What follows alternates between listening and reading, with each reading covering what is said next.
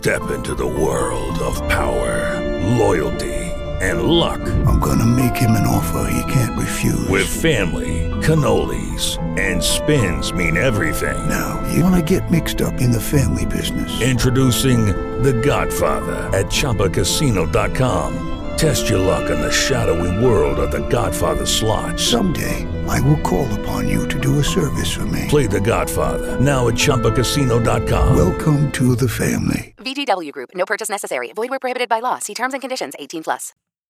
14. La sera anche Rodriguez venne al caffè e si sedette al tavolino accanto dalla parte di Ginia. Come va la voce? disse, né serio né ridendo. Ginia cercava proprio allora di consolare Amelia spiegandole che si guariva e fu contenta di star zitta. Rodriguez si guardarono appena. Stette zitta anche Amelia lei pensava già di chieder l'ora quando Rodriguez disse ironico: Brava, brava, così mi seduci anche le minorenni. Amelia non capì subito e Ginny ebbe tempo di chiudere gli occhi. Quando li aprì, sentì la voce minacciosa di Amelia. Che cosa ti ha raccontato questa stupida? Ma Rodriguez ebbe pietà perché disse: È venuta stamattina a svegliarmi per sapere da me tue notizie. Ha del buon tempo, disse Amelia. Ginia cercò in quei giorni di essere molto buona, perché Guido tornasse davvero e andò ancora a trovare Rodriguez. Non più allo studio perché il ricordo la spaventava. E poi Rodriguez era un dormiglione, ma a mezzogiorno nella trattoria dove mangiava e dove avrebbe mangiato anche Guido. Era sulla strada del tram e lei passava un momento a scherzare e a sentire se c'erano novità.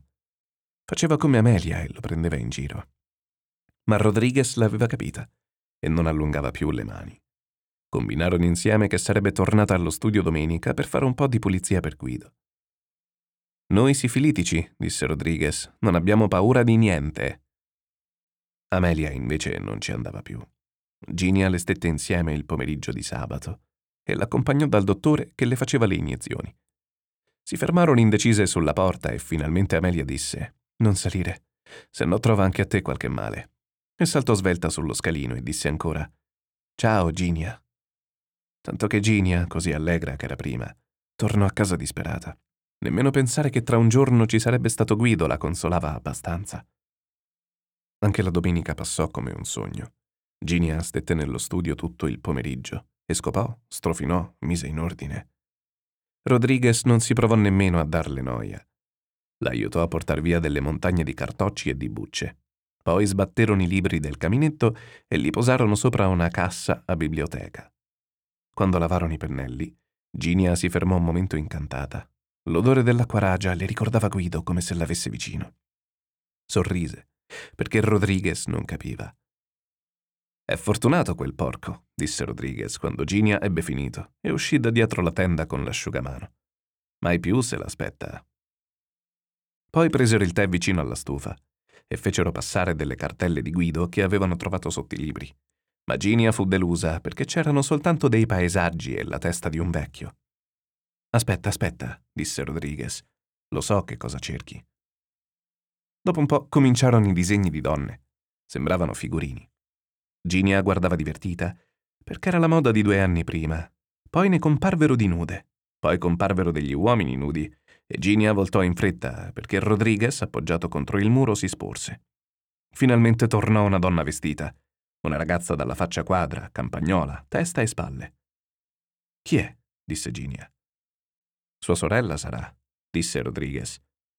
Luisa? Non so. Ginia studiò quegli occhi grossi e quella bocca sottile. Non somigliava a nessuno. È bella, disse. Non ha l'aria addormentata che fate sempre voi pittori.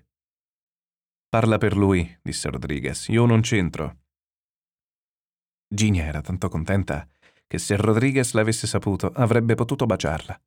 E lui invece se ne stava malinconico, rannicchiato sul sofà.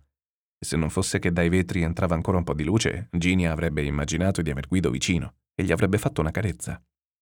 Chiuse gli occhi per pensarci. Com'è bello, disse forte. Poi chiese ancora una volta a Rodriguez se non sapeva l'ora precisa di domani. Ma Rodriguez rispose che magari Guido ritornava in bicicletta. Allora parlarono dei paesi di Guido e senza esserci mai stato, Rodriguez glieli descrisse per burla come fatti di porcili e pollai, e con le strade così sfondate in quella stagione che forse non si poteva venir via. Ginia allora gli fece il broncio e gli disse di smetterla. Uscirono insieme e Rodriguez promise che non avrebbe versato cenere. Dormirò su una panchina stanotte, va bene? Uscirono dal portone ridendo e Ginia prese il tram pensando ad Amelia, a quelle ragazze dei disegni, e confrontandosi mentalmente con loro. Le pareva ieri che erano andate in collina e adesso Guido tornava. Si svegliò l'indomani costernata. In un niente fu mezzogiorno. Si era messa d'accordo con Rodriguez che se Guido arrivava si sarebbero trovati al caffè. Passò al caffè in punta di piedi e dalla vetrina li vide al banco. Guido con l'impermeabile era magro, se ne stava col piede appoggiato alla sbarra. Ginia non l'avrebbe riconosciuto da solo. Per l'impermeabile aperto gli vide una cravatta grigia, non la sua. Guido, così in borghese, non sembrava più un giovanotto. Parlavano lui e Rodriguez ridendo. Ginia pensò, ci fosse Amelia, farei finta di andare da lei. Per decidersi ad entrare, dovette ricordarsi che gli aveva pulito lo studio. Era ancora sull'ingresso quando Guido la vide, e allora lei gli andò incontro come se entrasse per caso. Mai come in quel momento Guido le aveva dato soggezione.